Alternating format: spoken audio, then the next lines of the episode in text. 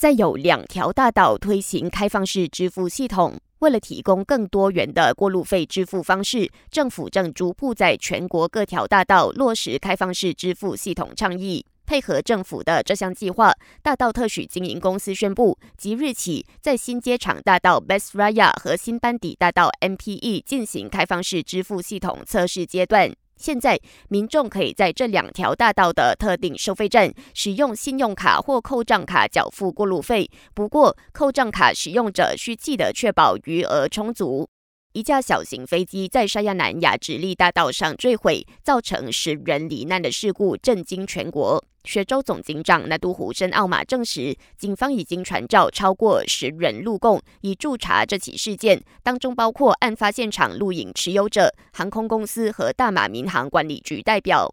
如果这几天你看到军机低空飞过，不必感到惊慌。大马皇家空军表示，这是他们为了配合来临星期四的国庆日庆典活动所进行的空中表演训练。从今天开始到国庆日8月31号当天，武装部队和空军部队将在特定地区，尤其是布城和雪兰莪航空领域低空飞行。通讯及数码部长法米透露，目前国庆日庆典游行活动的准备工作已经完成了 30%， 并呼吁民众在国庆日当天穿上巴迪巴带，一同前去参与这场年度盛事，以宣扬我国多元文化的独特色彩。感谢收听，我是姿琪。